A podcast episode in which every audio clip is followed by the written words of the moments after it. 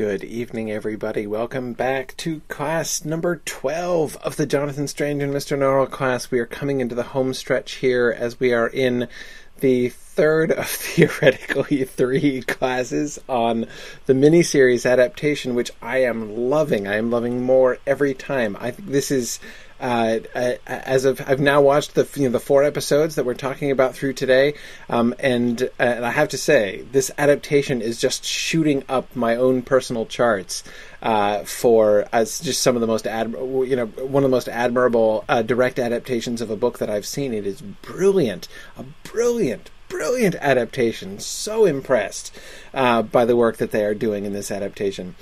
Um, so uh, that's why I, I, I, was kind of uh, hedging about the actual length of uh, our classes on this. I have scheduled a 14th class on the offhand chance that we would need one, and it's kind of looking increasingly like we're going to. I wasn't quite sure.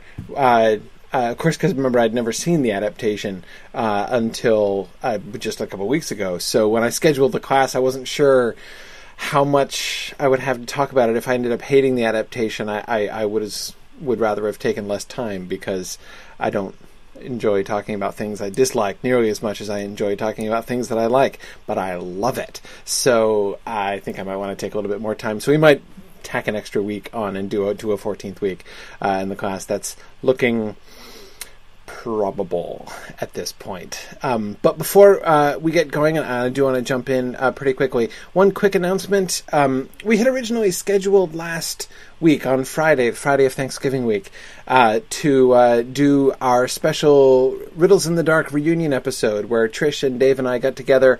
Uh, the old Riddles in the Dark team, uh, you know, from talking about the Hobbit movies for all those years, um, to talk about the extended edition of the Battle of Five Armies. So um, we d- had to reschedule that because poor Dave got sick over Thanksgiving weekend. Um, but uh, and we've rescheduled that for tomorrow night. That's Thursday evening at nine thirty p.m. Eastern time. So, uh, um, so I I I, I, just wanted to make sure that you guys knew about that. Um, we're going to be doing that. We're going to be using the same link that we normally use for the Silmarillion Film Project. So uh, if you have that link, then uh, you'll know where to find us. That's where you'll find us. Uh, so again, tomorrow, Thursday evening at 9:30 p.m. We're going to do that, and then we actually do have a Silmarillion Film uh, episode this coming week. So. Um, lots of uh, lots of fun. I'm still I'm still reviewing the uh, extended edition. Uh, uh, uh again, make sure I'm all I'm all ready to talk about it. I'm Not going to get into that now. I'm interested in talking about this, which I have to say is a superior adaptation. So let's uh, jump right back to Jonathan Strange and Mr. Norrell. But I do wanted to make sure you guys all knew about that. So okay, Last time I said we were stopping right before I got a chance to talk about Stephen Black. Um, but that's okay because now we have more stuff to talk about with Stephen Black, so we can do twice as well, more than twice as many uh, uh, clips about Stephen Black uh, than I was going to do last time. Um, I think that the, the, the presentation of Stephen's character uh, is very interesting. Um, and uh, gets also at a lot of the things that I find really fascinating about some of the ways in which they have changed uh, the character of the gentleman with the thistledown hair. Um, but uh, let's let's let's look at a few things. The first thing I want to look at, the first clip I want to watch. This is from uh, uh, uh, one of the earlier episodes. Um, I can't remember whether it's one or two. I think it's one. Mm-mm or maybe two. I can't remember. Anyway, it's the one where he first gets called to Lost Hope. Um, so I want I want to look at that. And the thing I want to focus on, the thing I want to focus on with Stephen's calling here is to think about the transaction that's occurring here. Remember, this is after we've seen the bargain for Lady Pole, which is done at some length, right? You know, where where where Norrell and the gentleman are sort of negotiating, right? How much time should she have? You know, have half her. You know, the terms are explicitly spelled out, though. You know, of course, somewhat deceptively, as fairy bargains tend to be, uh, and Norrell is taken in by that. But apart from the fact that it's somewhat deceptively stated, it's explicitly a bargain that's uh, come to between two people, right? Um, but uh, let's look at uh, let's look at Stephen's Stephen's first encounter here and see what we notice. I'm going to try, by the way, I hope that you won't be too bothered by this, um, but I'm going to try to uh, kind of do some running commentary over the clips a little bit more today, just for the sake of efficiency, so that I can say some things as we go along. Um, I, I, I, tend to like to just kind of get wrapped up in the moment and, and watch them and then talk about them afterwards. But uh, uh, there's a lot of clips, and so that would be a huge portion of our class. So anyway, I'm going to try mixing it up a little bit today.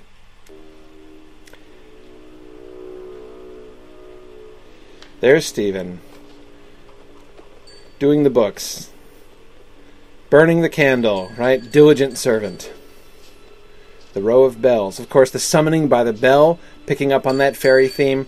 Um, and of course, it's there in the book, the significance of the bells. And, you know, there are no bells in the neighborhood of uh, Sir Walter Pole's house, well, except for the ones in the servants' quarter, right? Those are those are kept. Um, so of course we have the the bells out in the distance which cease, but the little tinkling of the Lost Hope bell. And I love the visual distinction, how it's all cobwebby and antique. It doesn't look like the other bells. And here he gets called down the corridor.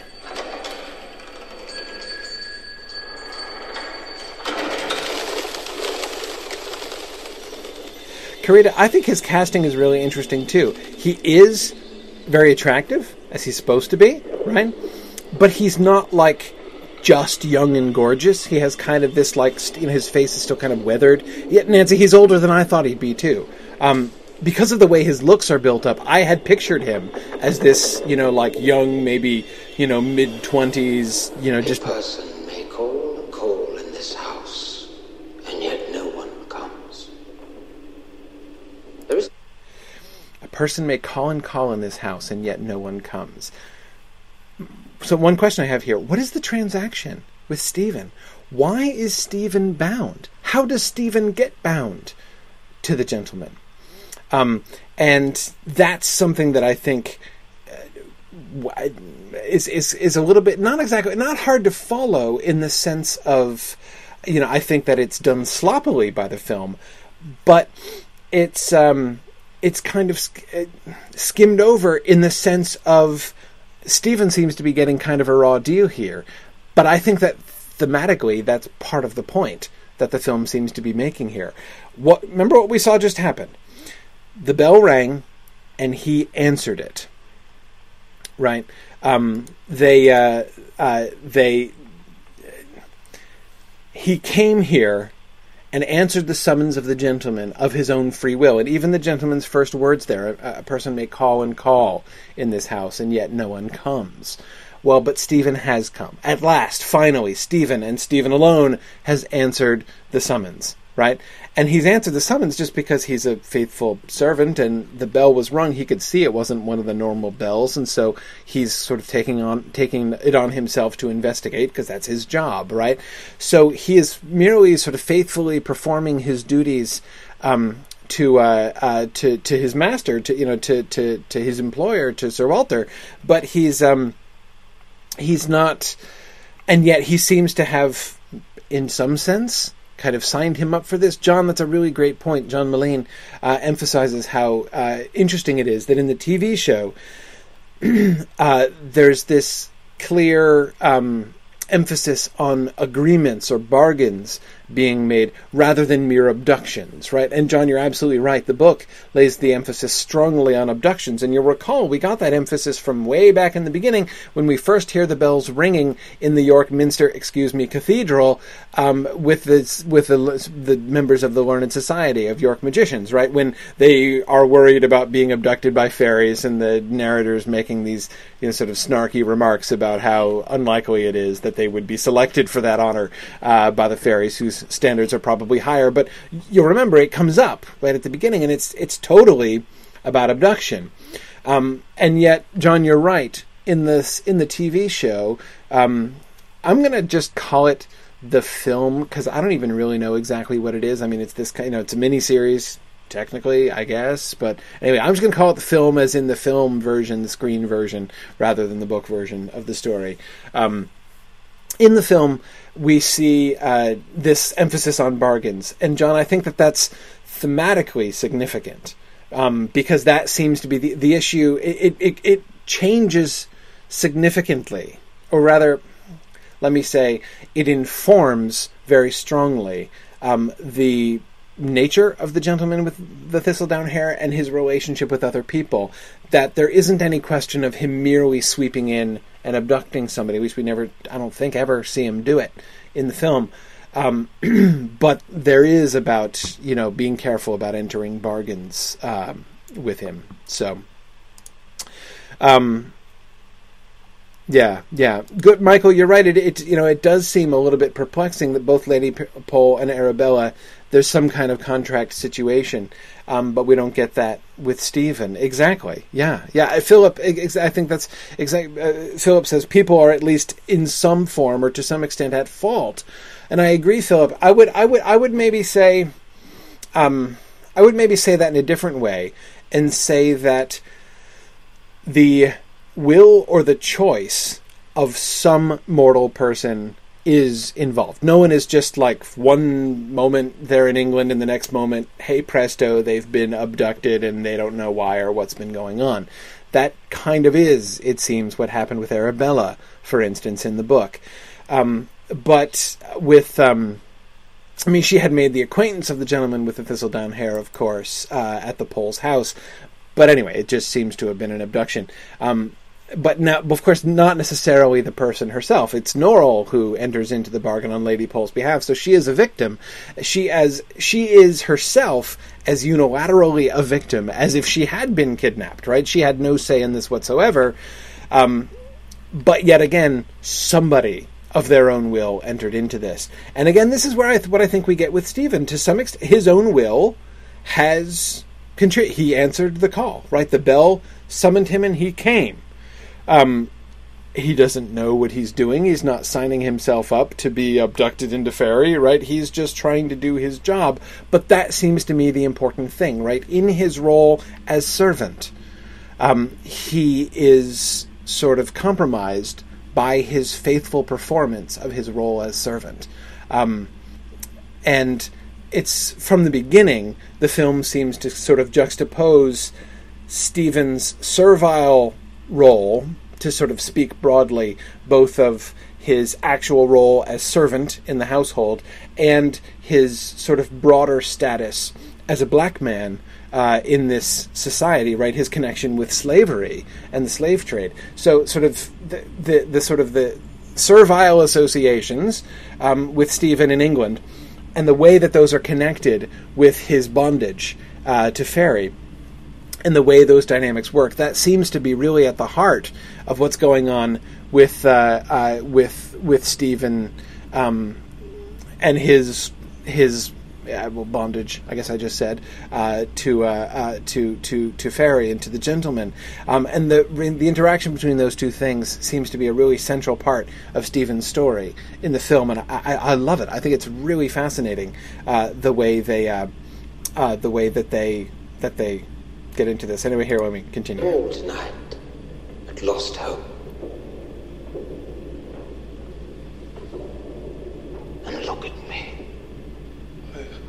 Yes, he's, I like the look at How me. can I meet my lady? Like this. I need to be shaved and have my eyebrows freshly permed. Nobody told me you were here.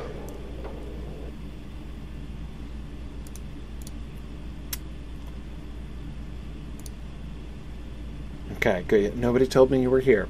Um, again, this emphasis on him not really knowing what's going on, but he is going to volunteer, of course, to shave uh, the gentleman. By the way, um, after I saw this scene with the gentleman being shaved, right, you can barely see his stubble, though you can hear it when he drags his creepily long nails over his skin. Um, it's a wonderful sound effect, that scrape of his uh, of his nail on his stubble. Um, but um, uh, but you notice that Norrell is always unshaved. Um, Norrell needs a shave in the worst way every day. Like every single time you see him, he's got like a day and a half growth basically on his face. Um, which is uh, I, I, I, I just I think it's it's it's it's sort of a part of Norrell's character. Right on the one hand, he's sort of fastidious and everything, but he's also a hermit. He is not used to sort of performing for others or being looked at by other people. He's not accustomed, apparently, to really caring that much. Uh, he's certainly not physically vain. Um, but anyway, it's I, I don't know why Norrell's stubble really stood out to me. I just kept noticing it after this after this scene. Anyway, okay, so so here we see the sort of these themes established with Stephen. Let's uh, let let's carry on here. Uh, sorry, scene number two is uh, this is the scene where Stephen is uh, told about his royal destiny uh, for the first time here. Um, and this, uh, in case you can't make it out at the beginning, what Stephen is doing, as you can see, he's still he, he's here back in his uh, in his sort of butler's closet here, um, and he has his brush and dustpan. And the, the what's in the dustpan are the shards of glass from the mirror that Lady Pole just shattered in the hall. Um, and she shattered it in the hall because she's terrified of mirrors. She is essentially rejecting the summons of the gentleman, right? By shattering the mirror, it's, it's sort of a, a, a her attempt to rebel against the call of the gentleman. It would seem. Um, at least that's how I understand what she is doing in that scene when she shatters the, the glass. So it's so it is the it is the glass from the mirror that Lady Pole has shattered for that reason that Stephen is carrying in his dustpan uh, at this moment. That seems strikes me as a relevant point here to frame the scene.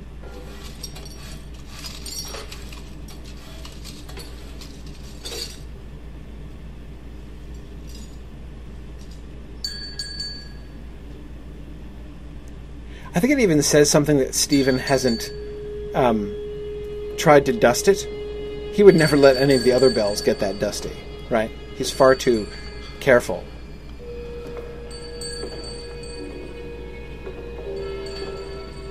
Fascinating that he does not put his br- brush and dustpan down before he goes in, right?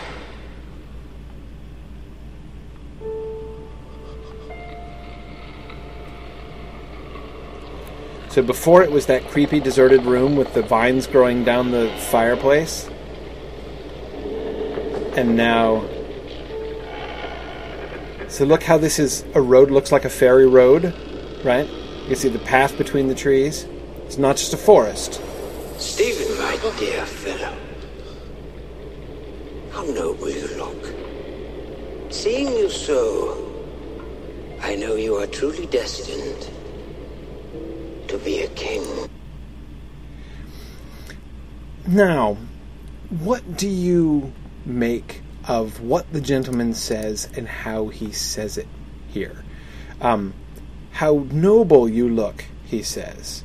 Seeing you thus, uh, you know, it, it, it he, he says that seeing him thus, you know, makes him more than ever convinced that Stephen's destiny is to be a king. What does he mean by thus? Seeing him thus? Seeing him thus in his in his butler's livery, holding a brush and dustpan, because that's the thus in question at this moment, right? And it, it, it one of my reactions to this scene was like in the book, it's I think pretty clear. Yeah, Karita was just pointing out the same thing. How noble you look, he says to the man with the dustpan. Um, um, exactly in the book, it's pretty clear that the gentleman seems genuinely to admire Stephen and to like Stephen, and it isn't until the very last second. That is, it's not until Stephen is actually in the process of killing him that the gentleman realizes that Stephen, you know, hates him and, and, and, and, and doesn't like what he's doing to him. That, you know, that, that the gentleman is aware of any tension or distance between the two of them.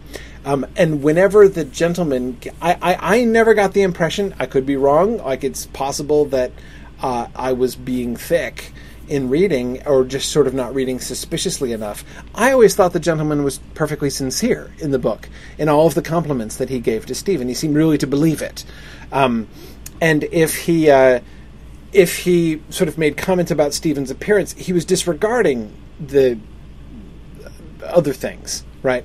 uh, you know, like if the fact that he's wearing a servant's livery or something, or the time when he takes Stephen while Stephen is in the middle of polishing silver, right? And he's got his like, you know, silver polishing gloves on and things like that, right? Um, but um, Um, yeah, Karita, it's exactly that. Uh, Karita points out that in the book, Stephen strikes everyone with his noble looks, even persons not so interested in physical beauty as is the gentleman. Absolutely. We've got, of course, the shopkeeper, uh, who is just all, you know, uh, uh all googly eyes at him, right? Um, and uh, uh, despite the fact that that seems to be, it's pretty clearly an interracial situation, which is a little unusual, right, at this time. So, but again, the point is, this is how attractive Stephen is, it would seem um, both physically attractive and attractive as a person. Um, so again, it's easy to believe the gentleman that the gentleman is uh, is is um, sincere, um, uh, but um, yeah, interesting. Donna Smith says the gentleman perceives Stephen through the filter of fairy glimpses of the future Stephen, the king to be. Um, yes, and you can, I think, make that work in the film version too. I mean, of course, he's just about to show Stephen his true self, right? The nameless slave shall be a king in a strange land. The visuals I can work with. That is, I can imagine, like, okay, in the mirror, we're seeing him as the gentleman truly sees him, right? I could totally roll with that but not the audio, right? Not the dialogue and the delivery of the gentleman with the thistledown hair on in the film. I'm talking about, right? Um, not only because of how like creepy and ominous his voice sounds all the time, right? Um, but because his quotation there, right? With the nameless slave shall be a king. Uh, that is, it sounds. I can't avoid at least the suspicion that the gentleman is manipulating him here. It makes the earlier compliments. Um, it makes his earlier compliments uh, the "how noble you look," or excuse me, "how noble you look." Right. Um, it makes that sound like uh, insincere. Right. Um, likely he's just manipulating Stephen. That Stephen. Uh, in the film, it strikes me very much that Stephen is merely his pawn, or he is attempting to make Stephen his pawn in his plans. Um, and that he has elected Stephen because Stephen fits the prophecy. The nameless king shall be, a, or the nameless slave shall be a king. Um, and so he's going to, um, he's going to, he's going to make use of him and he's going to bring him along and he's going to manipulate him in these various ways. That's how it sounds in the film, and that I think is genuinely uh, different, a genuine departure from the way the book does it. Now, here's the thing, and I might, I'll try to bring this together as we go along. Um, maybe I'll be able to kind of pull it together a little bit more clearly when we get to the end. But I'm still, I'm still in observation mode myself, so I'm not ready to offer uh, fully realized conclusions at this point. But I will say, in general, one of the things that really struck me very forcibly about episodes three and four was that we begin to see some more significant departures uh, in the way the story progresses and, and, in many of the elements of the story. And yet, I was just absolutely delighted by the departures from the book. Delighted because they struck me. Uh, the pattern that I see or the, I should say, the pattern that I have seen developing so far is that when the film version of the story is deviating from the way that the story progresses in the book, it's doing so in such a way as to basically take an alternate path to a very similar destination. I have not yet seen the story simply go off, um, you know, sort of tangentially and not come back. I think it's. Uh, um, I've been very struck at uh, the sort of trajectory of the departures, where they seem to be getting, and almost all of them seem to me as really admirable ways to convey some of the ideas and themes from the book, but to do so in a much more time efficient way uh, than the book because they've got to compress it. Um, but but you can't just compress. This is like for instance what makes so many of the harry potter films so dreadful i, I think especially to me the big most egregious example uh, is harry potter and the order of the phoenix you know you've got this huge thick massive book and they try to just do almost you know they cut out some stuff, but they try to do everything really fast, right? That's how they try to compress it. Um, they compress it like the whole story is on fast forward, and I, I always feel like I'm sort of panting at the end of that film and feeling like that was barely coherent when I have read the book multiple times. I can't imagine how anyone who hasn't read the book can even follow what the heck just happened in that film. That's not, I think, a very good way to try to compress a long book into a shorter film. Um, what they're doing here, the ways in which they are, on the one hand, sort of leaving, uh, uh, you know, leaving some elements behind, going in, in what seem to be totally different directions, and yet I feel, at least so far, that they're really coming back and ending up in the same place. It's really cool. I'll give more examples, and as I say, I, I want to see. I don't want to speak too soon. It may be that in the last three, I still haven't seen the last three episodes yet. I'm I'm trying to just kind of keep it fresh as I go along. So I've I, have i have not yet seen how it ends, um, but to this point, anyway. Um, it seems like that's what's uh, that that's what's been happening, and I find that I find that really cool. Um, anyway, okay. So back to uh, back to this scene. So now, talked a little bit about the gentleman's attitude and the way in which he, at least I take this as there to be at least more of an element. I'm not saying that he doesn't admire Stephen at all or or whatever, but that it seems to be much more manipulation than spontaneity. Spontaneity seemed to be a genuine element of of the gentleman's character in the book, and I don't see this gentleman being spontaneous ever. I can't think of any time in the films where he seems to be doing something genuinely spontaneous. Um, yeah, Kimber, he's engineering things. Philip Lord says he's calculating. That's very much, I think, what we see um, all the way through, certainly through these first four episodes. And Kimber, you're absolutely right that what we see is the gentleman uh, engineering his own downfall unknowingly. Um, uh, yeah, yeah. Um,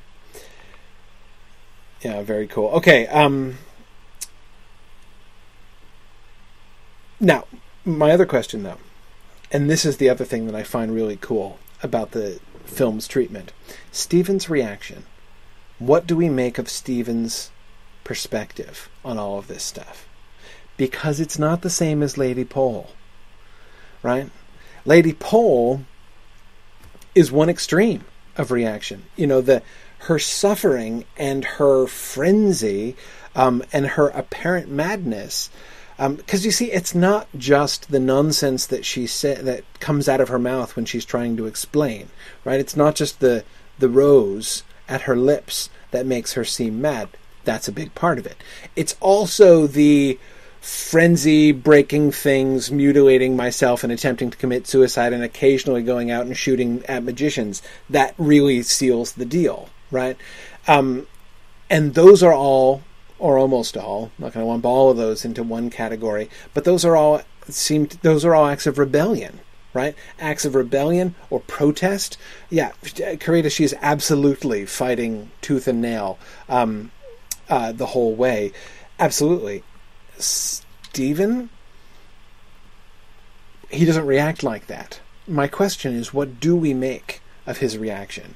Um, but anyway, so here's one of the first one. You know, he was just so far in the two clips we've looked at, he's been trepidatious and weirded out, right? I have, I've certainly dreamt of you. Lost hope is no dream. It is the finest of my mansions. You are merely under an enchantment that brings you each night to join our revels. See, he's looking. See, we you see him looking down at the brush and dustpan here, and then at the thing. Now that expression, I'm going to go out on a limb and say he doesn't look pleased. Right? Um, he doesn't. Um, you know, so he's certainly not positively overwhelmed by this, right? Um, he he seems kind of freaked out and confused you are merely still. Under an enchantment that brings you each night to join our revels.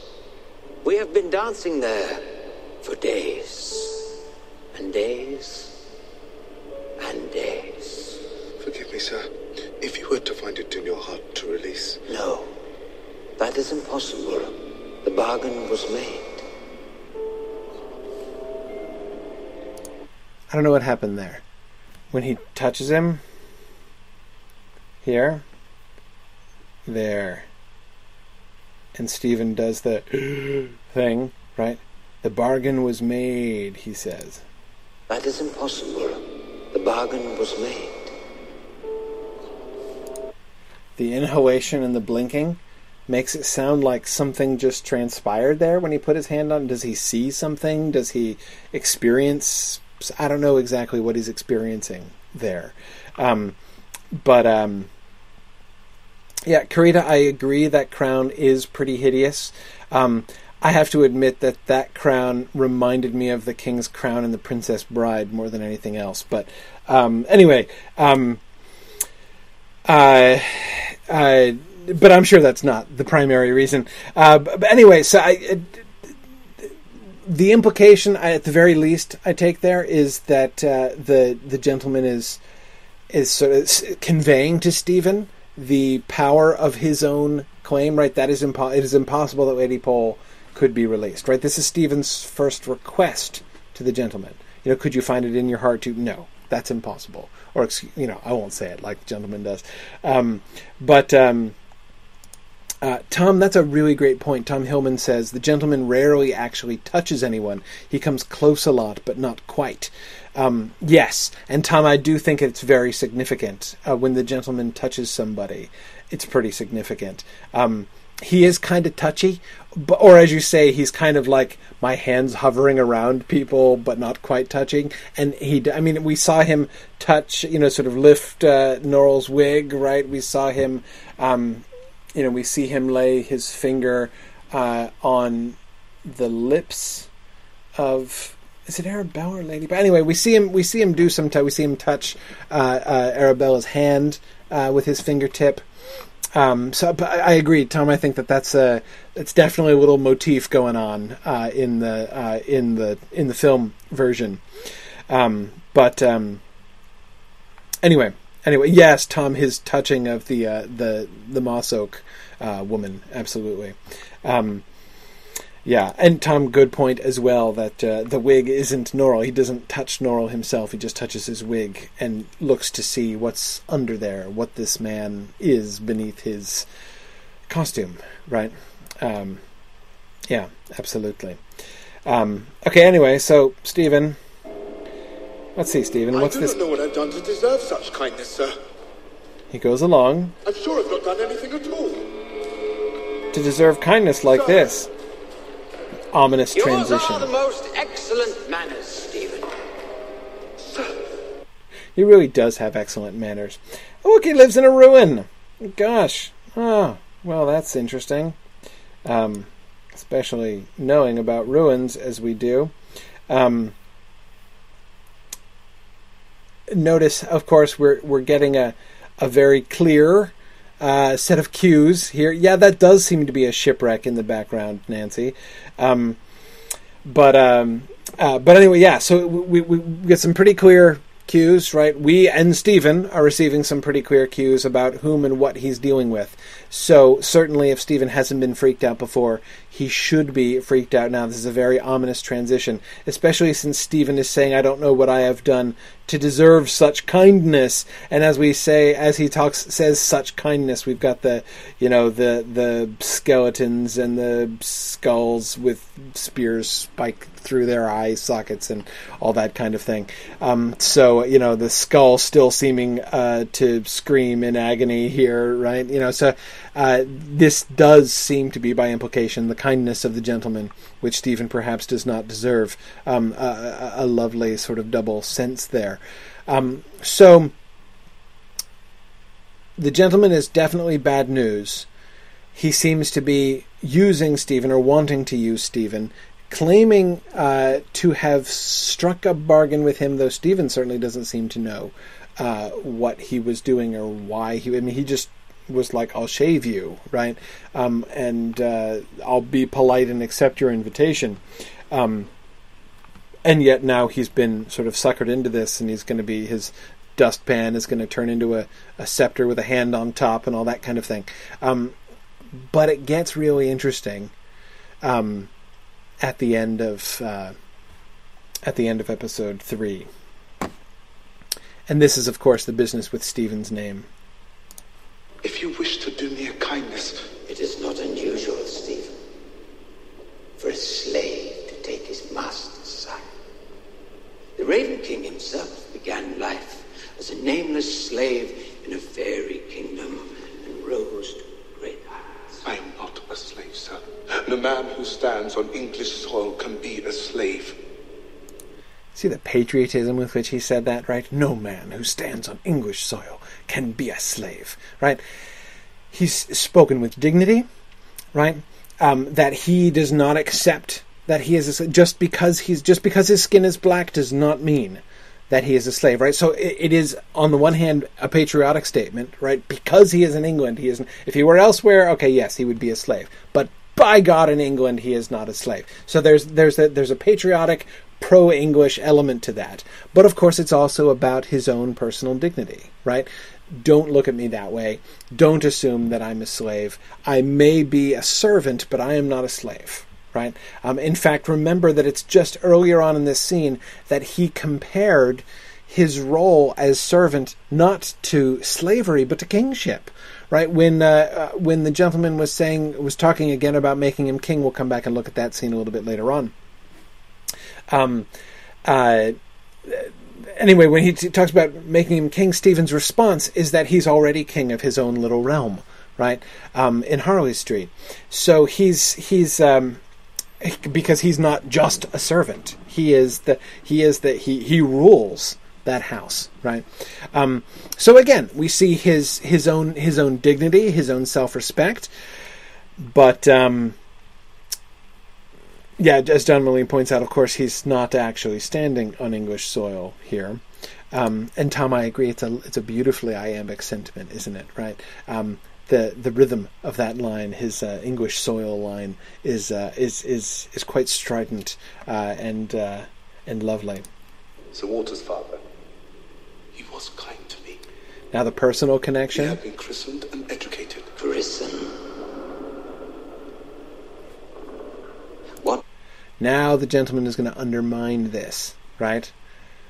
He's he he he. So his first like patriotism, personal dignity, uh, his comfort in his own skin, his comfort in his own with his own status, uh, his affection for Sir Walter Pole and Sir Walter Pole's father. Right, they've always been kind to him. He reciprocates their kindness with his loyalty and faithfulness. Um, Stephen does not find any does not have any problem with his arrangements, right, and with how he lives and what he's doing but that christening, right? That's what the gentleman is going to seize upon here. And again, I can't help but feel that this is again not spontaneous but manipulative. Um, the name your mother gave you. I. All of a sudden, Stephen, in blinking uncertainty, right? This sort of childlike look. My mother, right? He's, he's clearly, he seems barely even to have ever asked the question who were his parents? Indeed.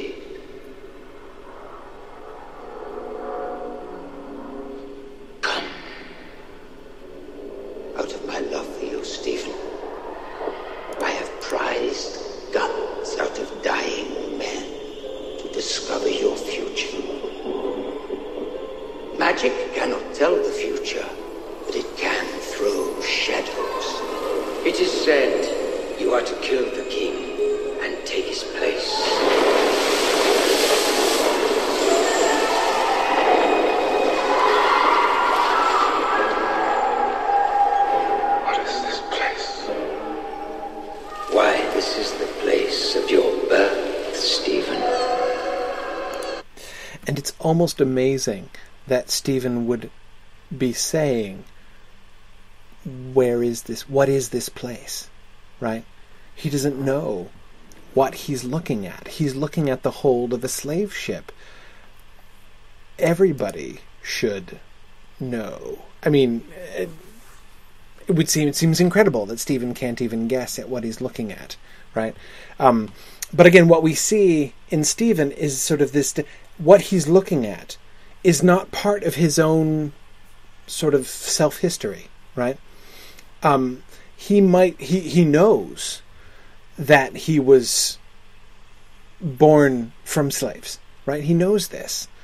Um, that he was brought onto English soil and thus made free as an infant. But um, but when he's looking at this, he's not looking at his his his his his initial reaction is not. Oh, this is a part of my past that I had forgotten or that I have never known. It's it's distant, right? What what is this place, right? This is not part of him. This is not part of who he is. Um, it is, as you say, John, enormous contrast with the civilized, slave-free England. Absolutely. Um, and Nancy, yes, very good observation. Nancy's saying that uh, she thinks I'm right about the manipulation. When you look at the gentleman's eyes on Stephen as he watches, uh, he seems clearly to be calculating the effect of what he's doing. Exactly, Nancy. That's exactly the kind of thing that makes me feel so strongly that Stephen's just being used. Unlike in the book, where the gentleman really seems to think that he and Stephen are BFFs. And there he is, little Stephen. Oh, not Stephen in the middle of this context. Whisper your name. Right. With his mother who looks like she's like 16, which is quite realistic, right? Um,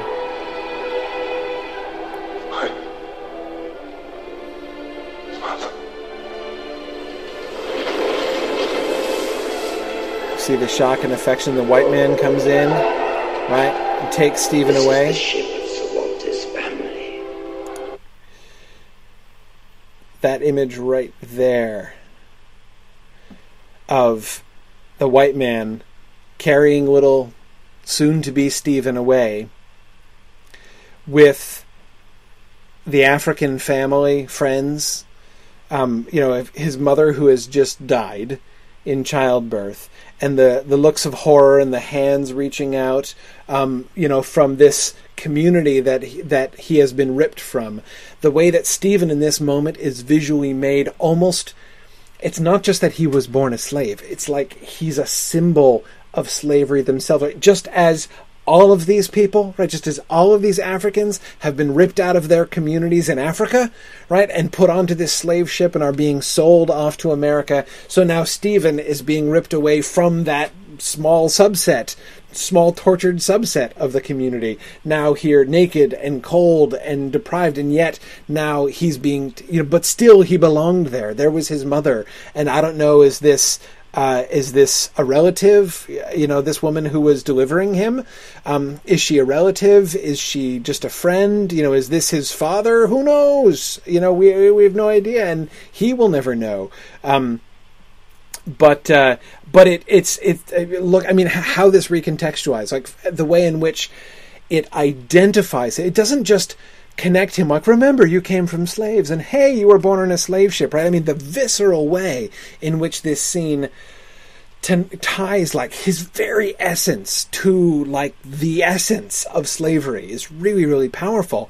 Um, and you know the faceless englishman um, the faceless white man uh, who just sort of coldly callously take take him who who even who's like the, the the very fact that the white man is clothed here, when everyone else is naked, makes him look almost weird, you know, in this scene. Like the, he's just other, he's different, like the gentleman is different, right? I mean, it's not an eyebrows issue, but do you see what I mean by that?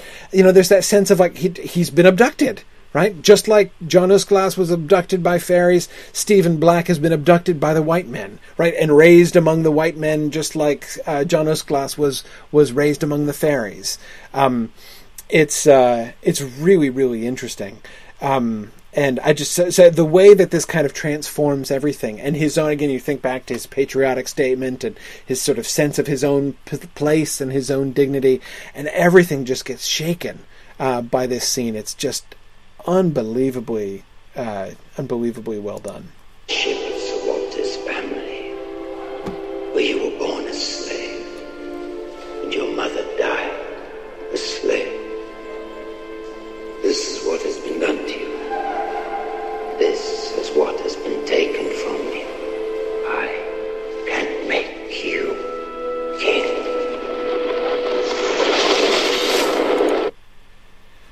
Notice the way that the doesn't he sound like a demonic tempter throughout this, right? I can make you king, right? I mean, it's uh, uh, anyway. It's so, but notice, notice where he turns that, right? He doesn't. His emphasis is not I can restore to you. He emphasizes things that have been taken away from him, right? But he doesn't say, I can restore these things to you. Instead, what he's offering him is essentially vengeance for what has been taken away from him, right? That's the sort of the final twist, um, is I will make you king of England. Which, on the one hand, would seem kind of counterintuitive based on what he just saw, right? Um, uh, but anyway, um, it's the only reason it seems to me why he would uh, why he would want that would be for vengeance, right? Um, to put the English in their place, um, to reverse the slave master relationship between Stephen again, especially as Stephen is sort of the embodiment of African slavery in this moment, right? So let's uh, let's get some of our own back and subjugate the English to the African slaves, right? That's justice. That's vengeance for what has happened. That seems to be the gentleman's plan. Kimber, what a wonderful observation. Kimber says he is doubly stealing Stephen from his new communities, alienating him mentally from the Poles, and then setting him up for vengeance against English society. Yes, yes, against Stephen was at peace with who he was and where he was and what he was, right? Uh, you know, w- with the world that he lived in um, all that is being disrupted. I mean, the the look on his face I th- here, I think, is really moving. Right, we see his longing for. I mean, this vision of his mother, whom he'd never known. Right. Yeah, Kimber, in addition to kidnapping him to Faerie. And of course, because Kimber, that's exactly the thing, right? That's kind of the the ironic uh well no, not subtext. Um well no, it's the ironic context of this whole thing, right? You, Stephen, are the essence of slavery. You've been stolen away, right? He, you know, looking at how just like just like John. Glass, right? He's been taken away and he's been raised as an alien uh, and slave among the among the white men, among the white English, right? But um, but Kimber, as you point out, he's at the time he's being told this, he's been kidnapped to Faerie, right, by the gentleman himself. So how is the gentleman different, right? He's not different. Um, in fact, exactly the kind, the things that the gentleman is sort of accusing, both explicitly and implicitly, accusing, you know, Sir Walter and his family and the English in general for, the gentleman is himself doing. Right? He is, um, essentially, he's he has placed Stephen into bondage. Stephen is now more of a slave than he has been before.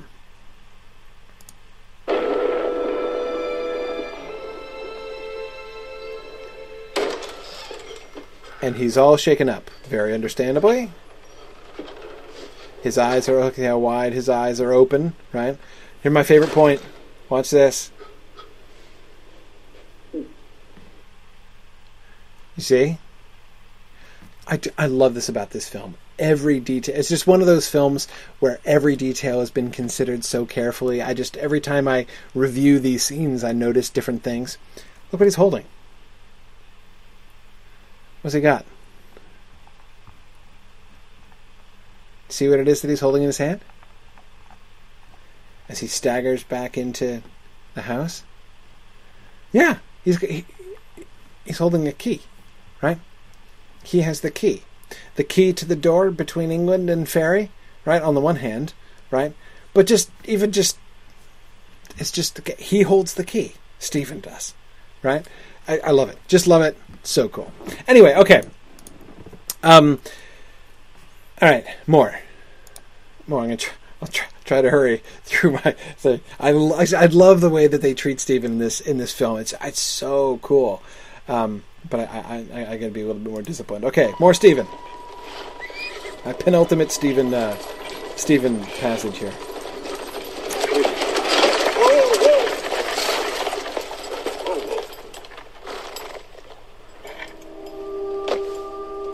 It's okay. It's just the King of England in his nightgown. As you May were. I be of assistance, sir? Wearing his red cap. Sir.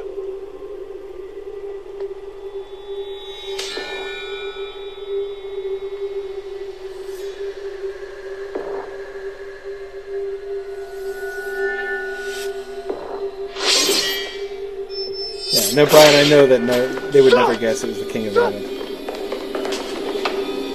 Let this music be the envoy sent to summon the king. Let this slipper be the hansel the king shall receive. And let the moment of this flame's death be the moment the king shall appear.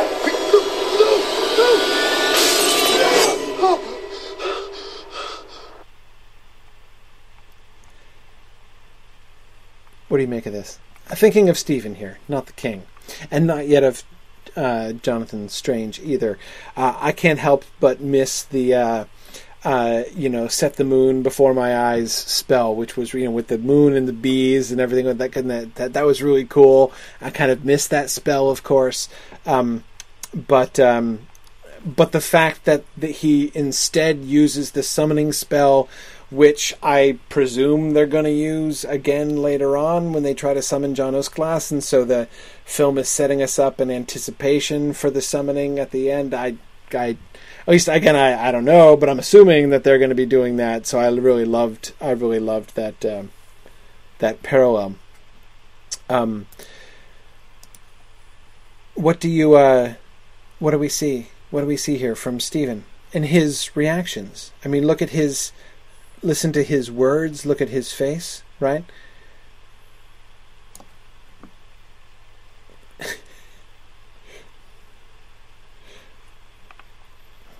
This is not this is supposed to be the moment right? Uh, the moment when uh, Stephen is supposed to kill the king of England and take his place fulfill his future destiny right? Um, but uh, but yeah he he he doesn't um, have any control over this. He is absolutely. Yeah, he's terrified. Absolutely. Yeah, Brian, I love the footman, right? The, or the, the coachman, right? The driver up there the whole time. You know, like his first he sees, you know, he sees the old man suddenly appear in the middle of the road and then Stephen goes down and and then the gentleman appears and Stephen has his conversation with the gentleman and then he goes Stephen goes back and gets up on the cart. Um I I I, I always kind of hope for the coachman's sake that maybe the gentleman did some of his fairy magic and made him forget it all. But boy, uh, uh, coachman's going to be drinking himself into a stupor tonight. Uh, but anyway. Yeah, Kimber, exactly. Kimber says, Boy, if he didn't realize how enslaved he is to the gentleman before, he should now total physical control against his, his, his will. Absolutely. I mean, we see his slavery to the gentleman can't be any more explicit than in this moment. He is physically a pawn, right? He he's being I mean talk about being manipulated. He's being manipulated like a physical puppet here. He has no idea what's going on. He Stephen is completely terrified. He is trying he is calling out warnings to this strange old man in his nightcap. Um he's calling out warnings against himself. Like look out i'm about to cut your head off right? It's like in the last when he starts rushing forward he realizes what's going to happen. And i love this staring at his hand afterwards like this is not just a where is this where did the sword go moment, but a like what did my hand just do? Um, yeah, yeah, it's um, it, it's again manipulation. The manipulation seems to me uh, really pretty clear. And again, remember the one-sidedness of their bargain.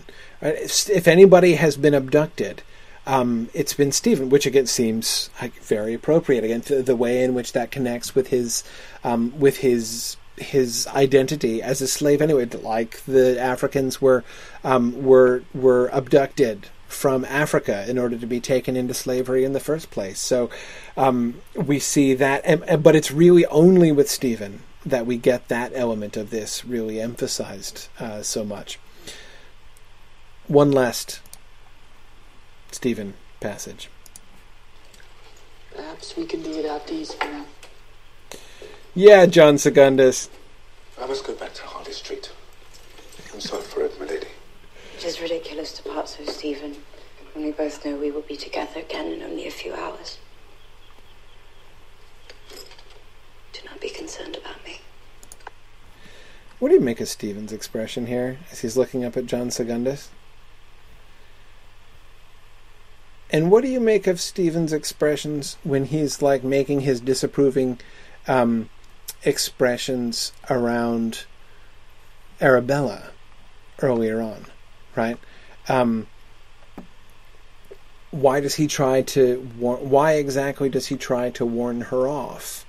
Um, and i think the answer to that the answer to that seems to me a little bit complex. Do not be concerned about me. I feel i shall be more comfortable here. And how adorable is mr honeyfoot. I feel i shall when Mr. Honeyfoot comes out with the blunderbuss, I just uh, you just can't get. But this is right after that scene when he when he just. Your pardon. I do not wish to give you the wrong impression of me, but. Uh... That's a, one of my favorite lines in the whole episode. I do not wish to give you the wrong impression of me, but but but then okay okay now so here's my question: what impression is John Segundus attempting to make? One wonders. May I ask you something? What is it, sir? What is the magic that surrounds you and her ladyship? Am I invading your personal space? There is a rose at your mouth, and another at hers. And the music. I see it. It's clear as day. What does that mean? I do not know what you're talking about, sir.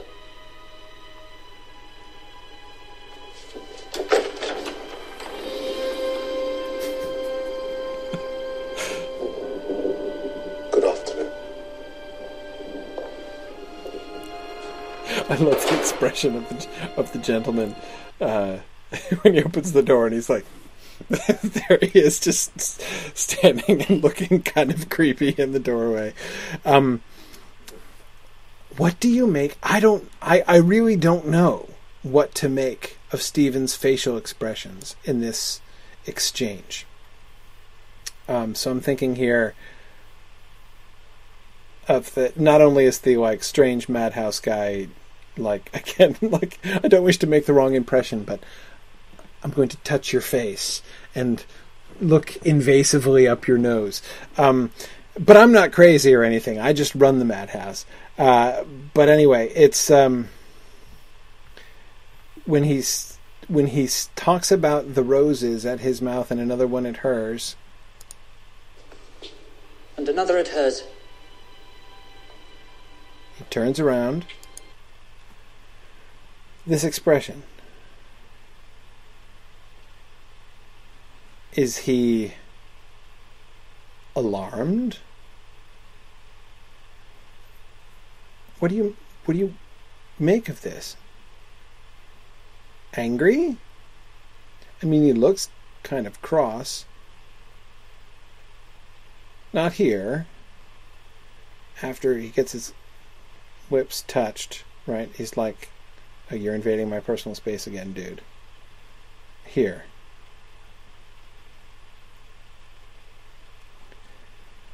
It's a very, it's a very blank, blank affect. See, yeah, Brian Yoder says, you know, how do you know that? See, ex- exactly. I, I don't know. He doesn't seem shocked. You know, he's not like, oh, how did you know? He could say something. Couldn't he say something? I mean, no, he can't explain, or he'll start talking about fairies and people on rugs and that sort of thing, right? But he can't explain about it. But I don't get any impression that he couldn't say. I mean, based on what Lady Pole is able successfully to say, the indirect ways in which she's able to allude to her situation, I cannot imagine that the rose at his lips would uh, prevent him saying, um, "How did you know?" or "Gosh, you know, I, I, I don't know." Um, yes, Philip, there are roses on their mouths in the embroidery. There are.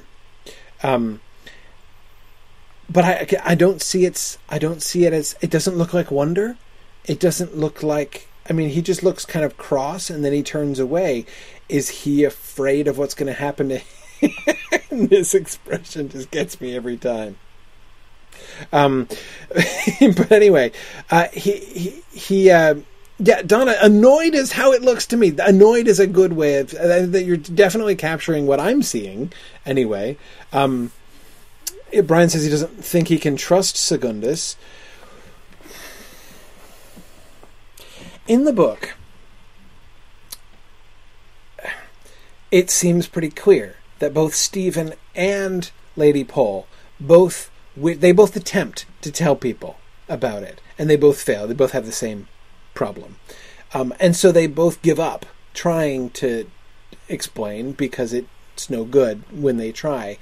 Um, but again, I, this was his actions here were to me a little bit of a um, um, a little bit jarring because they were different. It seemed to me from the book. Stephen, I, I, I, I Stephen Black from the book.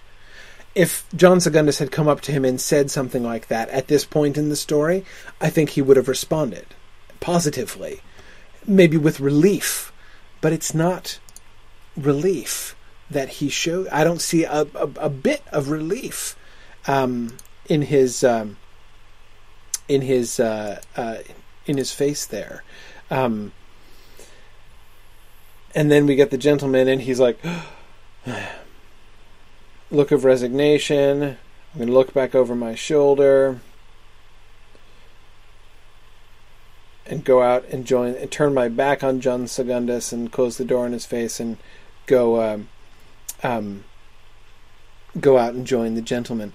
Uh, Tom says that Stephen in the film is completely at a loss. Yeah, maybe Donna says he's covering uh, covering for the gentleman out of fear and knows there is no way out. Possibly.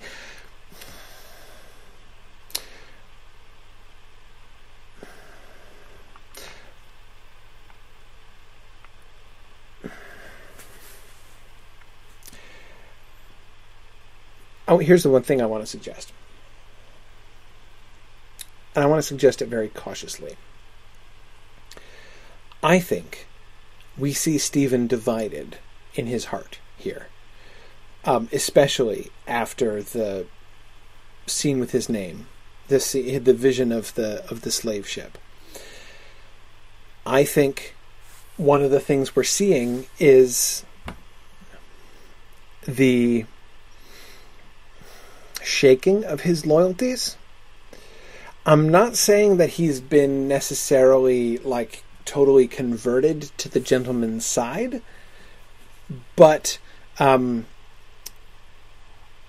I think he's kind of anti-white Englishman at this point, um, and doesn't uh, sort of pushing back against Segundus. Is he, he looks at Segundus with distrust and suspicion when Segundus starts talking this way, rather than really, so rather than reaching out to him as a potential lifeline, which is again what it seems to me the Stephen Black in the book would have done, had somebody come up to him and said something like that. Um, he doesn't do that, and again, I see this as a consequence of the manipulation that the gentleman has done. The gentleman has tried to drive a wedge between him and the English society into which he has been acclimated, even if imperfectly, because he still is a black man and is still treated like a black man. Um, though notice we haven't had any evidence of that in the book. We get those, you know, Stephen thinking about, you know, how like a jury would never would would uh, would would oh, convict him no matter what he was uh, accused of and all that kind of thing, right? We get several uh, sort of reminders of how he's in fact not perfectly acclimated in English society and still doesn't quite fit in. We don't get any of those things emphasized in the film. I can't think of anything that has really marked Stephen as an outsider, other than merely the fact that he has black skin. Um, but we, anyway, we, we, see the gentleman.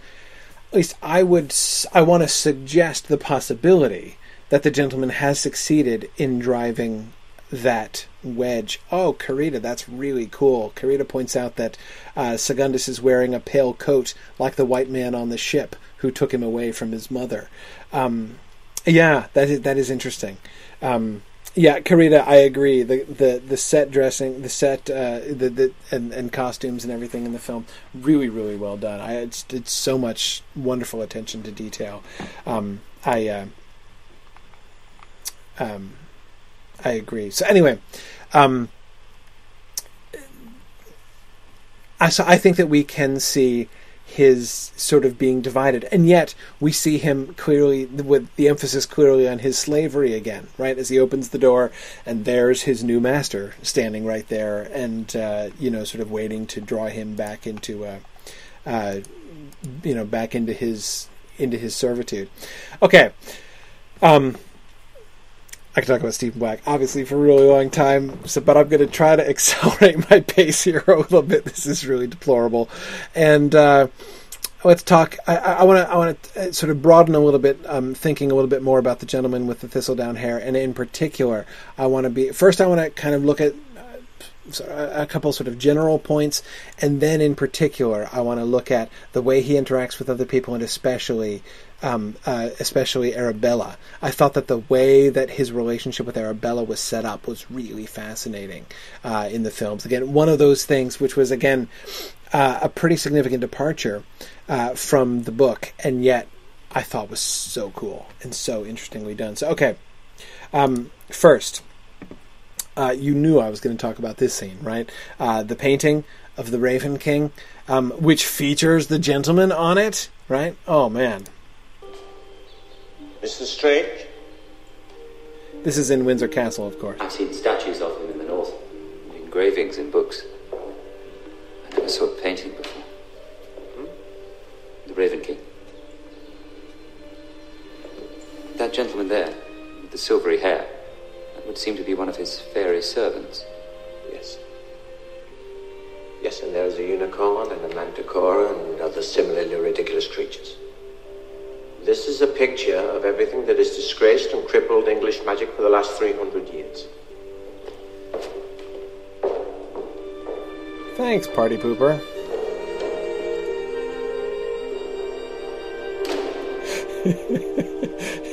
it does look like Snape is the is the king of England, Karita. I love that juxtaposition. I left the transition in because I love this particular transition. You know, as we uh, zoom in on the face of the Raven King and then transition to Jonathan's face staring into the fire. Um, yeah, yeah. Nancy, good point. And Nancy says, I like that moment where Norrell is really uncomfortable before he goes into Raven King condemnation mode. Absolutely. Um, you know, Nancy, it's one of the things that I find so one of the one of the departures, um, which I thought was so well done. The way in which the emphasis of the story is drawn so much more onto Norrell's relationship with Faerie. Um, uh, you remember by the time Norrell delivers that line, which he delivers in the film as well, by the time Norrell delivers that line when he says to Jonathan Strange, um, "What uh, what magic have I ever performed that needed the help of a fairy?" Remember when he says that? By the time Norrell says that, we are so far removed from the resurrection of Lady Pole. So much has happened in the meantime, and so little allusion has been made back to that moment. It's not like we've forgotten about it, but it does not keep coming up. It's not a major thing. He tries to put it aside, and then he kind of does put it aside. And we're almost, not quite, but it's almost like we as readers are like encouraged to forget about it, or at least to sort of de emphasize it. Whereas in the film, the cover up, right? Norrell's great cover up of his fairy dealings and what happened with Lady Pole is a major theme, down to his like uh, his censoring of Jonathan Strange's mail, right? His snooping on the, the, the, the mail that's going back and forth between Jonathan and Arabella while Jonathan is in the peninsula for fear lest you know, lest Arabella reveal something, right? He's because he's, a, his whole motivation for that is the cover up of his fairy indiscretion, right? Um, it becomes a, uh, it it it's it's just, it's such a prominent theme, and I find that re- it, it really brings the focus squarely onto that, which I think is a great move, really cool. Um, uh, okay, so.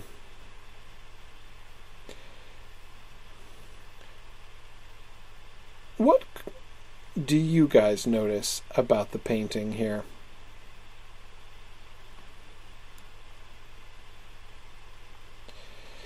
Great question, Nancy. Who's the lady here? Catherine of Winchester, presumably. That seems like a good, but we've had no reference to her, right? Um, uh, that is to say, I mean, knowing what we know from the book, that's a, of course, a very sensible guess.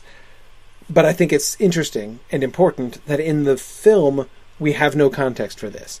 There is a very prominent lady at this, you know, sitting at the left hand of the Raven King, um, who is holding a raven in each hand and dressed in a red dress. Mick, absolutely.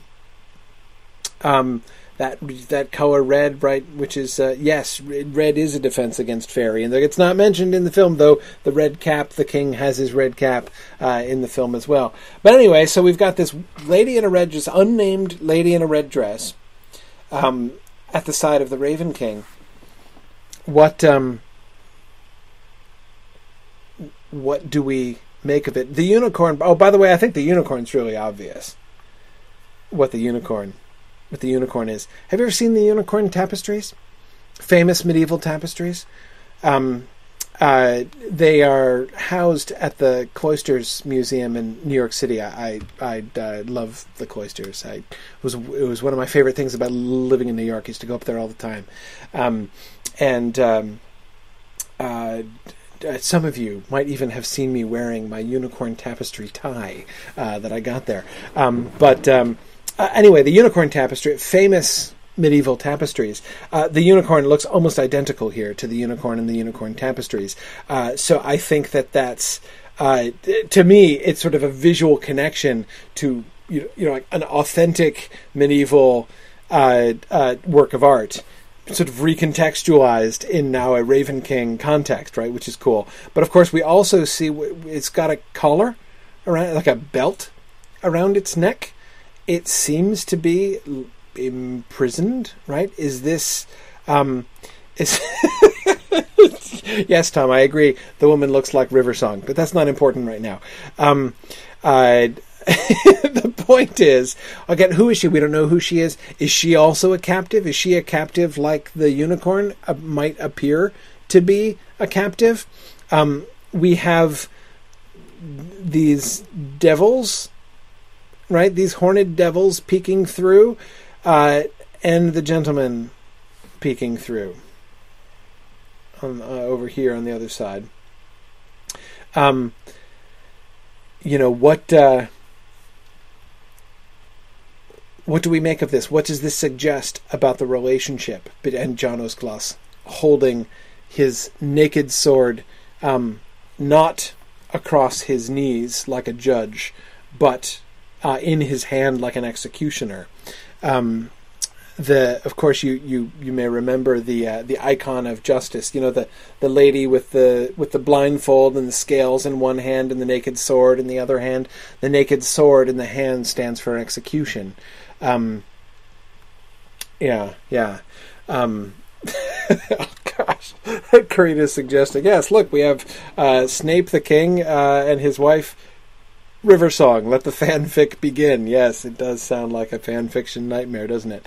Um, but um, uh, yeah, good. And the Emperor in the cards. Yes, Mick, very good, very good. Uh, and yeah, doesn't he look like Childermass? I agree. He looks like Childermass. Um, yeah. Uh, remember how the gentleman is framed here. Remember, he's he looks like the gentleman in the tapestry that uh, uh, that Lady Pole makes, telling her story. And you may remember in the tapestry that Lady Pole makes, she shows herself and Stephen Black in England, and then she shows them framed in a window of lost hope. Right? They're in England with the with the roses uh, at their mouths, and then they're in Lost Hope, and Stephen has his uh, has his his his Princess Bride crown, uh, and she's dancing. Right. Um, and uh, uh, so but but it's it's in that frame. It's in that window frame in lost hope. And he the gentleman is in the frame here that same kind of frame behind John Uskglass right? Um, does that suggest that he is is he sneaking in or sneaking up on John Uskglass is he bound by John Uskglass that you know uh, Norrell says that he was John Uskglass's fairy servant what were the dynamics of that relationship exactly? I don't really know, but the fact that he is connected with the Raven King is made explicit in this scene. Okay, uh, more. A most serious matter has arisen, Stephen. All our wonderful plans have been rudely overturned. Once again, it is the stupid magician who thwarts us. Who is that old gentleman, sir? Why, the King of England, of course. I had brought him here so that you might fulfill your destiny by cutting off his head and taking his place. But the king has thirteen children, sir. The crown will be passed on to one of them, and certainly not to a man such as I. Oh, the king's children are all fat and stupid. Who would wish to be governed by such frights when they might instead be governed by you, Stephen, whose noble countenance would look so well upon a coin? But even when he says that, it sounds like flattery rather than spun. You know, he in the book he seems the gentleman seems genuinely convinced that the fact that Stephen's face would look far more attractive on coins uh, than the fat and ugly faces of the Prince of Wales.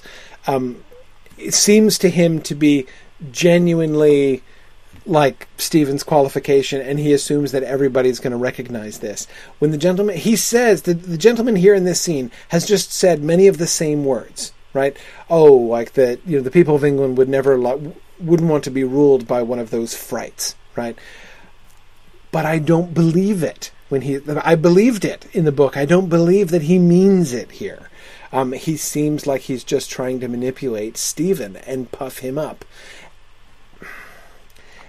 And here it seems the puffing seems to be being done with imperfect skillfulness. That is to say, I'm, I do not think Stephen's buying it. Um, and it just comes across a little bit weird. Like again, like the the he, the gentleman is kind of out of sync here with what Stephen really wants and what will really please Stephen. Um, he really, you know, hit it on the head with that slave ship thing. You know, the, the with the with the you know the the movie clip that he showed him.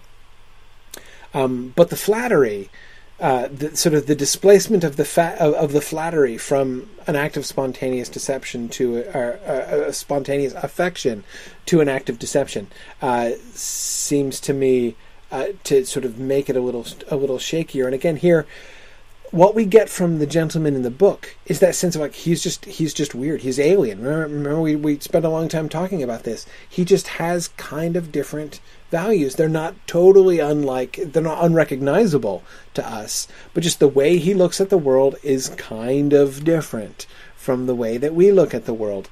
Um, this I don't think we see that. He's kind of different, um, but he's only different in as much as his eyebrows are longer than my eyebrows, right? But they're still in the same place as my eyebrows. you see what I mean? Anyway, uh, he um, he sounds more Machiavellian than alien, if you see what I mean. Do. About what, sir? The magician, Stephen. He is our enemy. We must destroy him utterly and take his wife.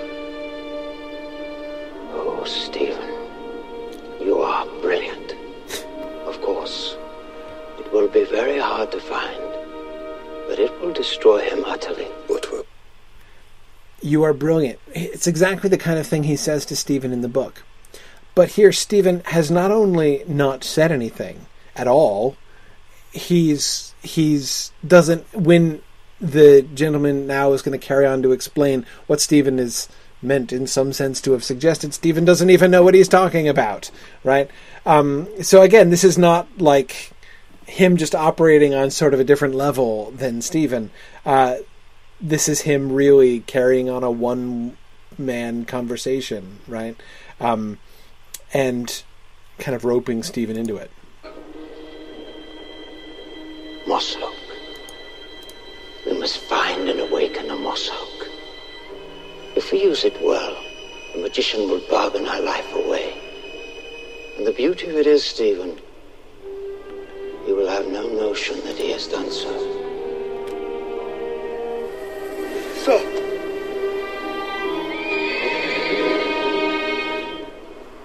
Coachman's like, um, I'm having a weird day, but it's okay.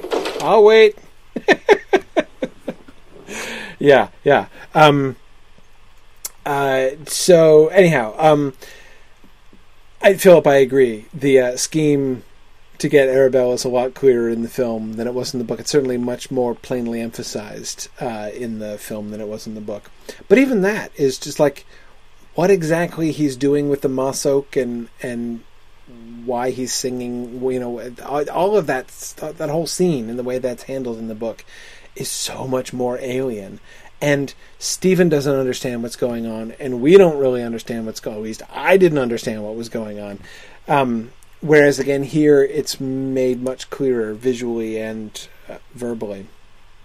Okay, uh, going backwards a little bit here. This is the first time when Jonathan Strange successfully summons the gentleman. Now, notice he's using exactly the same spell on purpose. He is using the same spell that Norrell used to summon him. Um, so that to me is already really significant, right? Remember, of course, and again, this is something that gets it's really kind of it's downplayed a bit in the book. Strange spends all of that time and effort trying to figure out how to summon a fairy servant, right? And trying and failing and trying and failing. Norrell obviously knows exactly how to summon a fairy servant. It's in one of those books that he won't let Strange read, right? Because when Norrell needs to do it in order to bring Lady Pole back. He he does it first try. It's not a it's not a problem, right? Jonathan just doesn't have access to that information. Now, uh, in the film, he apparently does. He uses the same spell, and it works just as well. The difference comes in the attitude of the gentleman, right?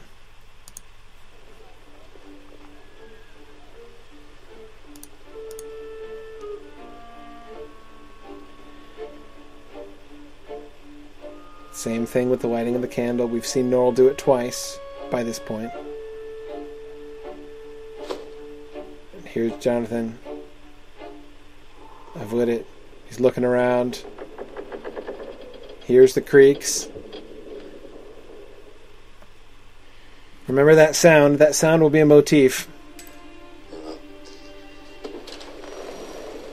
It worked. He summoned the gentleman, and the gentleman summons Stephen, right? Who has clearly gone through a door in order to serve drinks and finds himself in a completely finds himself in Jonathan Strange's study instead, right? Um, you know that's like in the book, of course. But notice the difference in the book. The gentleman was just showing up to sort of snoop and spy on Jonathan and keep an eye on him.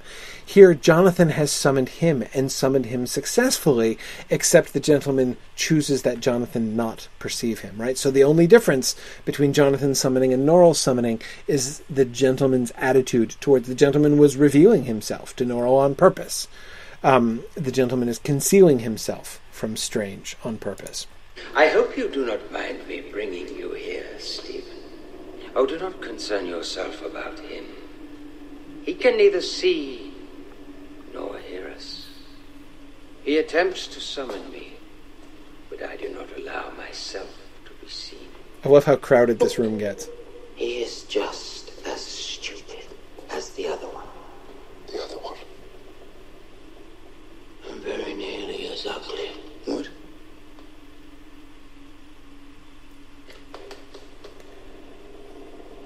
Bell?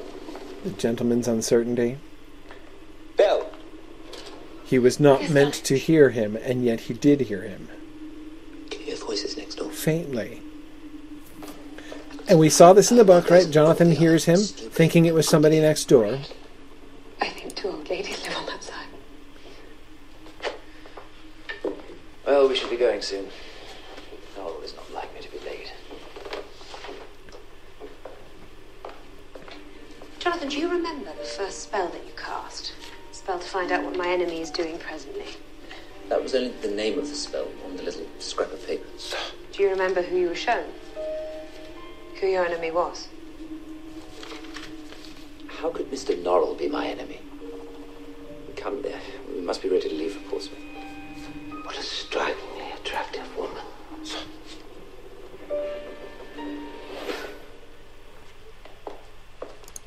So much going on. Oh my goodness, so much to talk about. Notice the the four points of this discussion, right?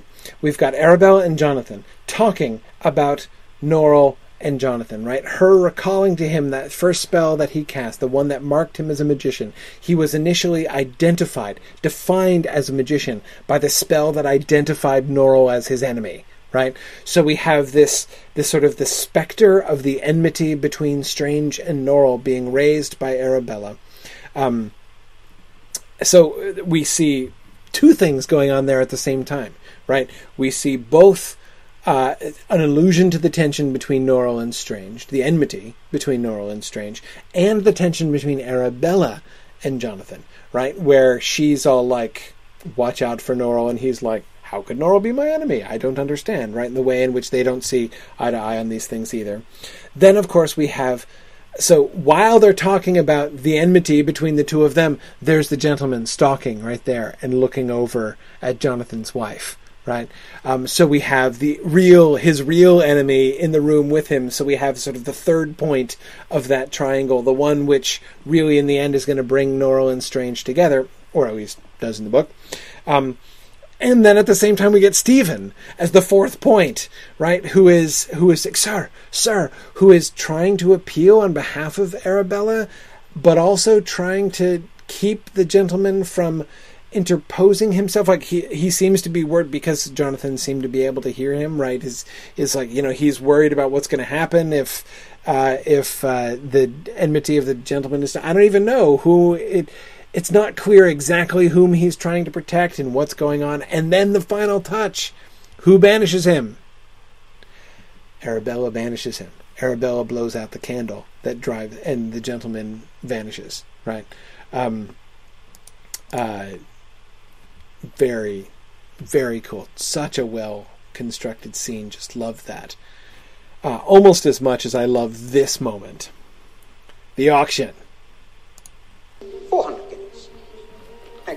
400 guineas, 500 guineas, 600, 700 guineas, 800 guineas. Ma'am, thank you.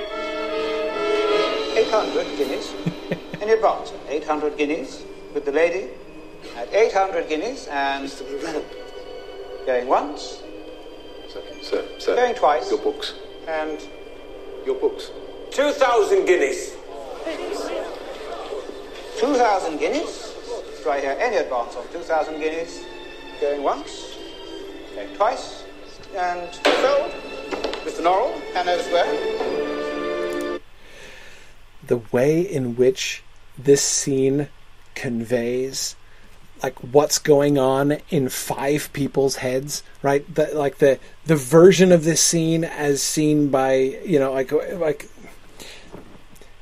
the narrative of this moment, right, as described by Norrell, by Arabella, by the gentleman, by Lascelles, by Drawlight, by the auctioneer, right? All of them are seeing different scenes, and you can see uh, the different things that they're all perceiving.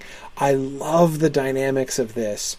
Um, how when the gentleman sits down and his face comes into focus comes into focus right there behind Arabella's, uh, it is so cool. Actually, let's look move back a little bit more quickly here. Um, notice so here we've got this guy. Sorry, where was I here? Okay, see you've got this Arabella's over here we see this guy in his sort of dark cloak, right? So when we move forward, we've got air, but we see this guy, or you know, this person. I think that's a guy behind her. Right, so we see somebody in this dark cloak, but just looks like one of those other, you know, one of the like maybe they're porters or something, being probably servants of the auction house, um, in their liveries in the back. Okay, um, but then he's gone. Right now, there's nobody behind Arabella and he looks over, and this is this is a very tense moment, right? It's a very tense moment between Norrell and and, and Arabella. This is one of, as in the book, one of the first instances of really clear where the rivalry between them, the fact that there's going to be a rivalry, despite the fact that they're master and apprentice now theoretically.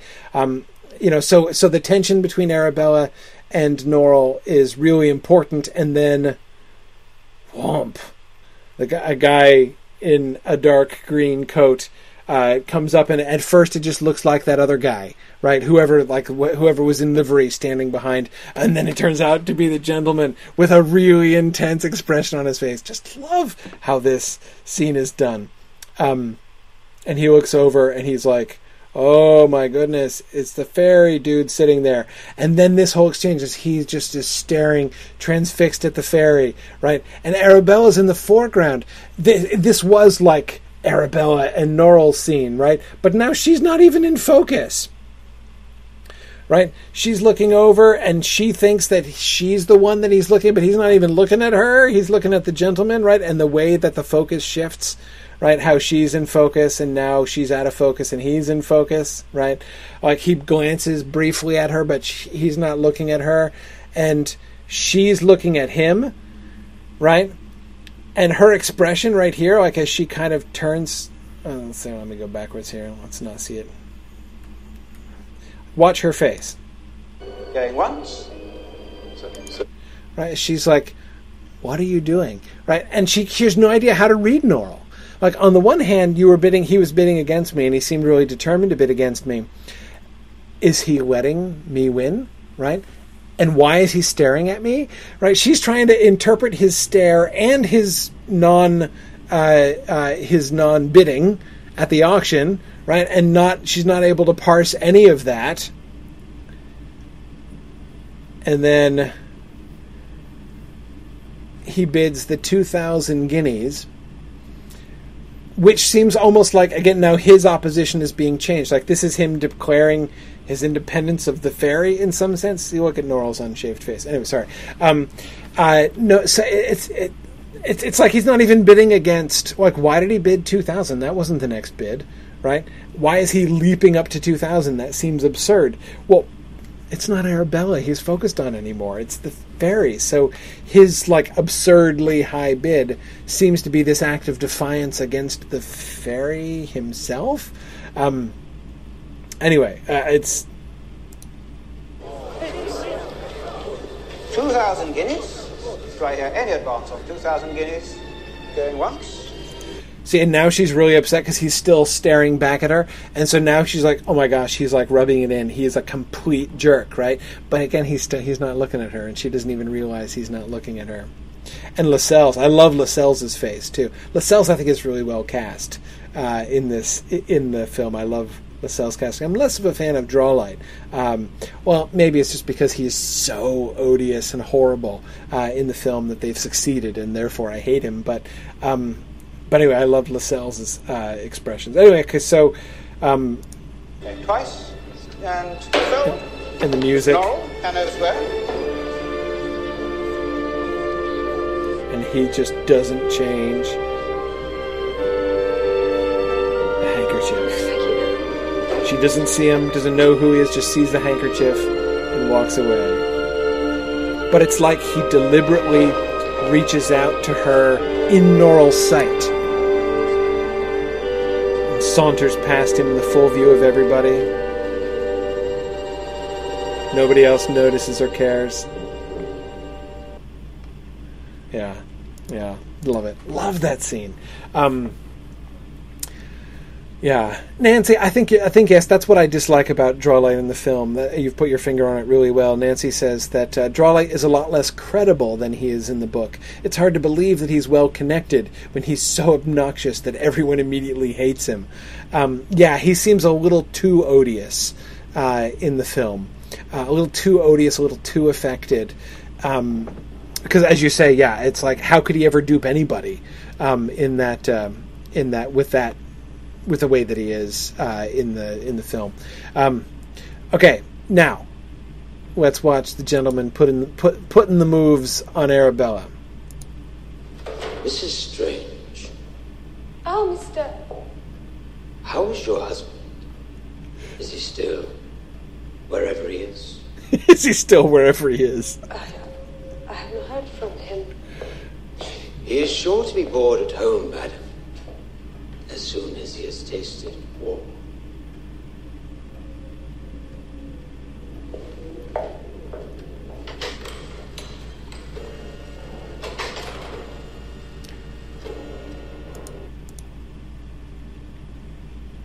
Yeah, Nancy, I love that point too. Nancy says, I love how she reaches for his name, doesn't find it, and then stops worrying about it. Yeah, that, that struck struck me as very true to the book as well.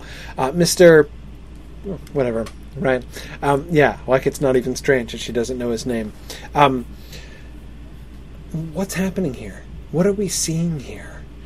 Um, we know in the book that she has met the gentleman at Lady Pole's house, which is what we see here. This is at the Poles. Um, and the conversations they have seem a little bit inappropriate. Like he's promising her outlandish gifts, right? And Jonathan, if not actively jealous, is like a little bit, you know,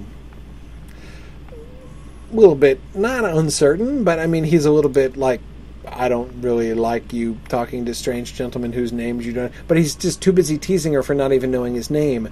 Um, uh, that's uh, now, Karita. I agree that this is possibly not the most effective wooing ever, but it's not the most ineffective wooing either. Like, I mean, okay, like he looks creepy and he talks creepy, and you know those are two major handicaps in the you know pickup line uh, uh, uh, uh sort of world that he seems to be entering here. But my point is that seems to be the context here. If we didn't know imagine we're watching this and we, we without the background, right? We don't know who the dude is, right? We don't know that he's a fairy and that he's wanting to abduct her and take her back to his fairy palace. This would just look like a guy putting the moves on the married lady. Um, I mean, notice what he's planting in her mind here, right? Um, is your husband still wherever he is? Notice the thought that comes to her mind as soon as he says, as he asks about her husband, she says, I have not heard from him yet, right? Which shows both that she's worried, but also maybe that a seed of doubt has been planted in her mind. Does he really care about you?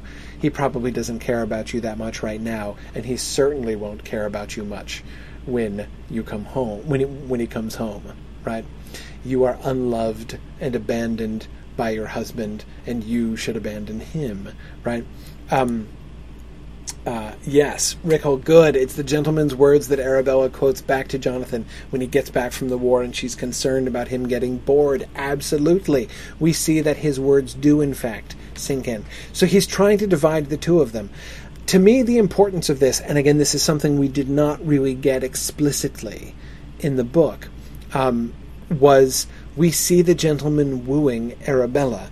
It's not as simple as a straightforward sexual seduction, but it's kind of we're given a kind of seduction context, if you see what I mean like that. That is, the way that he approaches her is made to resemble the way that a man who is attempting to seduce a married woman would approach her. Do you see what I mean? It's not, I'm not identifying it, um, but, but I think that a, a deliberate parallel is being made. And that parallel is a striking one because we don't see that in the same way. Remember in the book, when we were talking about the gentleman in the book, our emphasis was on sort of the gentleman as collector, right? We don't see him as collector here. We see him as seducer here. We see him wooing Arabella, trying to win her over to him. Um, and to come to him of her own will. That's a very different thing we do not see the gentleman doing that with any of the people in the book. Um, and I think that's a really important contextual difference. Uh, now, more. This is um, back in this study. He's trying. He has just said. I wanted to show the whole scene, but it was too long, and I knew I'd be running out of time, which I am. Um, so he's just been talking about how her husband obviously doesn't love her. He's he he's abandoned her, right? Because he left, you know, went off to go wherever it is that he is. He doesn't know, he doesn't care about Jonathan going away to war. Um, he's just uh, just dismisses it as abandonment, and he's trying to figure out what she is most attached to. Right? He's doing research. That's why he's handing all this stuff to Stephen. He's trying to figure. He seems to be trying to figure out what does she really want. What is she most attached to? I'm so very tired, sir. We must listen to her, Stephen. We must pay very close attention to what she says and what she does. We must find the correct moment. And when we have it,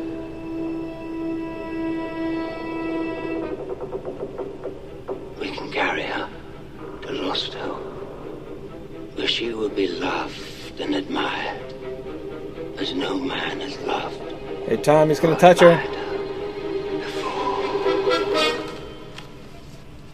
Oh, psych! It looked like he was touching her, but he went was over here, right? And then she he didn't. It was a miss. In fact, it's almost like a like she kind of unconsciously dissed him there, right? As he's moving in for this in this intimate moment, and the music is swelling, and then she just moves, right? Oh, oh, the burn, right? Um, yeah, Brian says he even seems to take it as a diss. Yes, he does.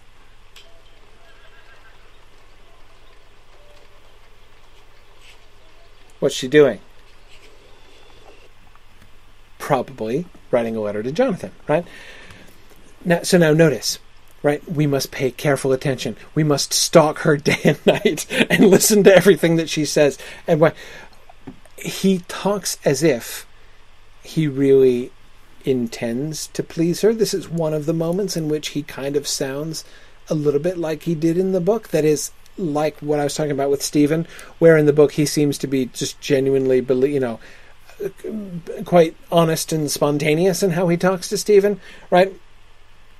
I'm not saying he's being exactly spontaneous here, but he seems to actually believe that, well, I don't know, saying that having her come to Lost Hope is best for her exactly, but that she would want it, should want it.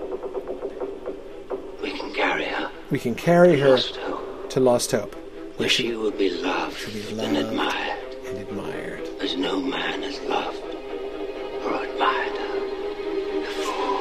Here she's all underappreciated, and now she's leaning forward to write a letter to her husband right? So we see the disconnect between them, right? What looks like they're about to come into contact, but they're actually out of contact, and uh, because what he doesn't get is the actual connection between her and her husband, and certainly he doesn't get at all her husband's connection to her. Again, he assumes he left. Obviously, he's abandoned her.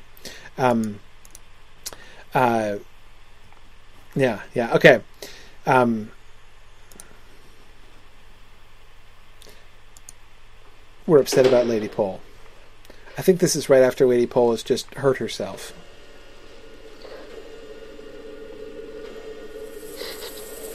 Oh yeah, Donna. I, distress, sorry, Donna. I love the butterfly in the window too. So many moments like that where they just they they have this beautiful visual image that kind of captures it. Right. As I recall, Donna, correct me if I'm wrong. I think it transitions from Lady Pole to the butterfly in the window. Right. We see this beautiful thing trapped inside the room and it can't escape. Love it. Love it. Love it. And yeah. Oh, Kimber. Yeah, she's, she's wearing a red dress. Oh, you're right. Oh my goodness! It's even got the sleeves just like the. Uh, well, it's got a purple skirt, but still, yeah. She pulls out her handkerchief after having walked away from his handkerchief. your distress, madam? I'm sad for my friend. Why in the world would you be sad for her? Because she is beset by such horrors. Lady Pole has no horrors. She merely has a rose. I don't know. A rose. Why, I could take that away. As easy as breathing. What do you mean? That I could remove what they please to call my lady's madness. And how would you do that? I would need your help, Matt. Your assent. But I should not ask for anything that would not be exquisitely desirable to you. You ask for something in return. If you can do such a thing, if it is within your power to help, then for the love of God, do it. But do not make a bargain of my friend. You will forgive me, sir. We should not meet again without my husband present. Ooh. Bam. Yeah, and Tom, she said the word. Oh, wait. The handkerchief.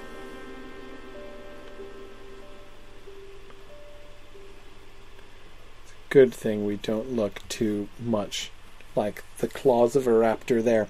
Um, she get Tom. She used the word bargain, right? You'll not make a bargain on my friend. Now, um, we can. Uh, we have to call a spade a spade here. What did that sound like? Especially given the lead up that we had, right? First, we had the like, "Hey, you pretty little thing with your husband far away."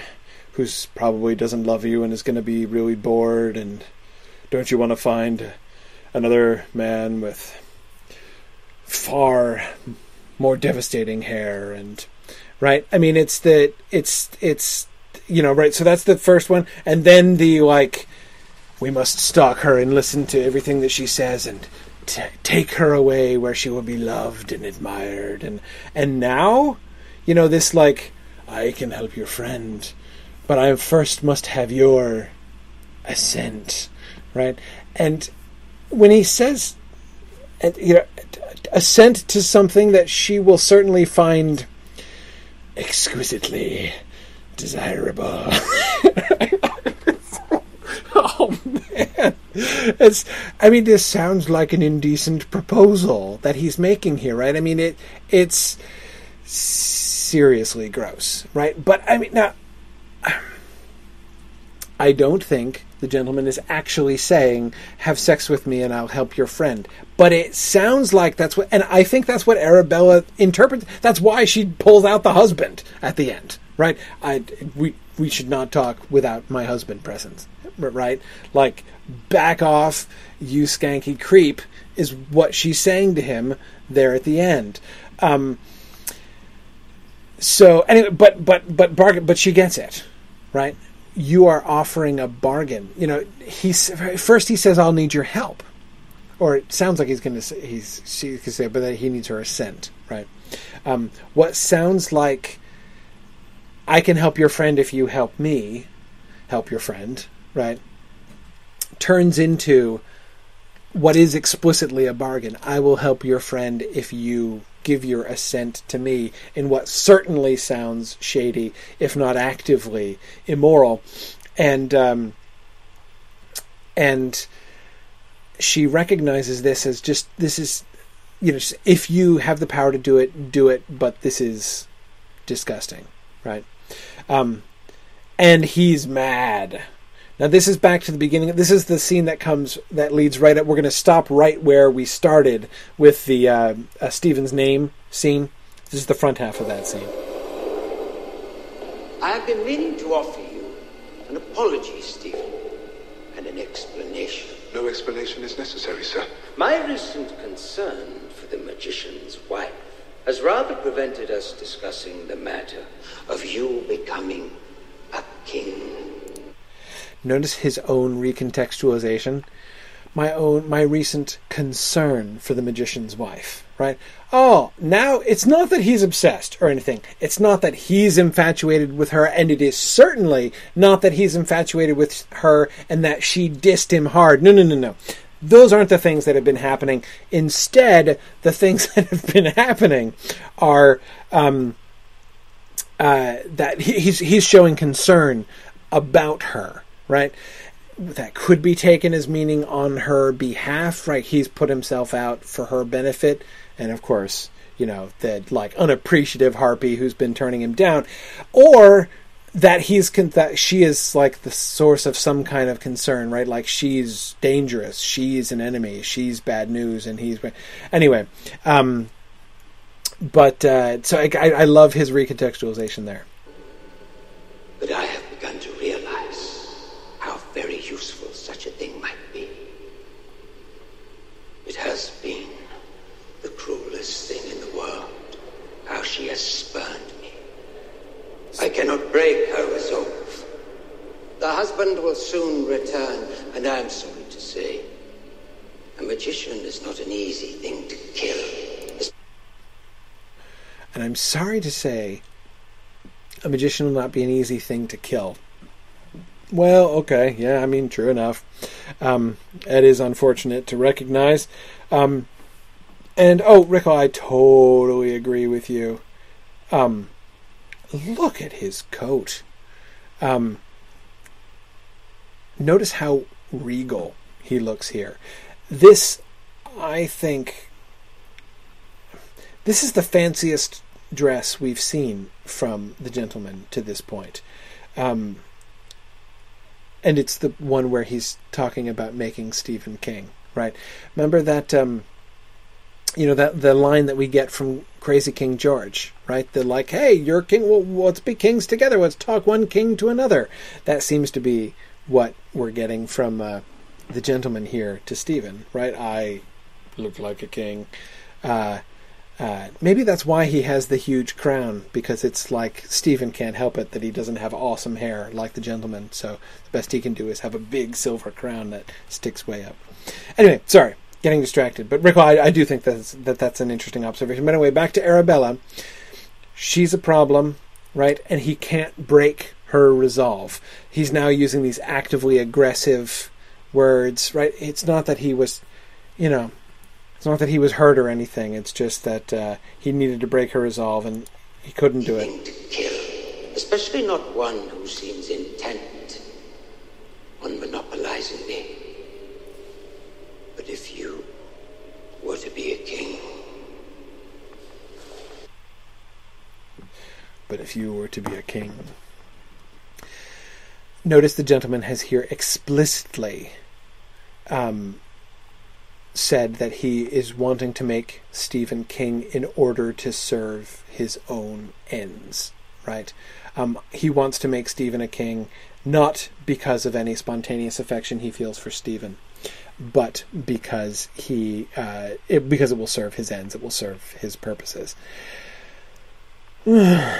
Hmm, okay. The next thing I wanted to talk about was Jonathan's magic in the peninsula. Uh, but we um,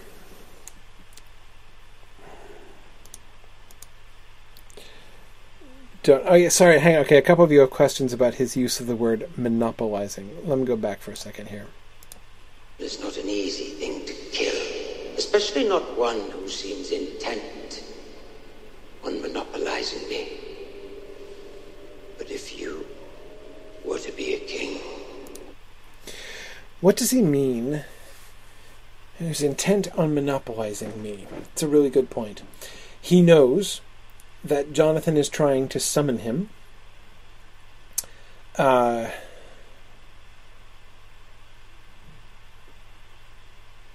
though it's not really been a major theme with Jonathan yet. Um, Brian says he's monopolizing the gentleman by being married to the woman he wants, uh, possibly. Um, theory. Is he. Is it possible that he is eliding Jonathan and Norrell? Could he be connecting them in his mind? That is, he's been summoned three times, right? Twice by Norrell and once by Strange. Is he in his own mind here just saying like this english magician has summoned me three times like i can't get a moment's peace right i'm constantly being summoned by the english magician um, i wonder i wonder um, yeah he tasks me. He tasks me, says Sharon. Yeah, yeah. It's it's it's just like that. It's exactly like that. Um, I think it would be foolish for me to try to begin with uh, the with Jonathan's magic in the peninsula. So let me do a little preview, and maybe this will help us to. Well, it's okay because then we can talk about Waterloo at the same time next time. Um, so that'll probably work out. But the two last things I wanted to talk about today, which I'm not going to get to, are Strange in the Peninsula and uh, the tension between, you know, the sort of the, the breach between Norrell and Strange. Um, and I only had three clips for each of them, which means we got through exactly 65% of the clips I wanted to do tonight. I'm actually kind of satisfied with that. But um, anyway, okay.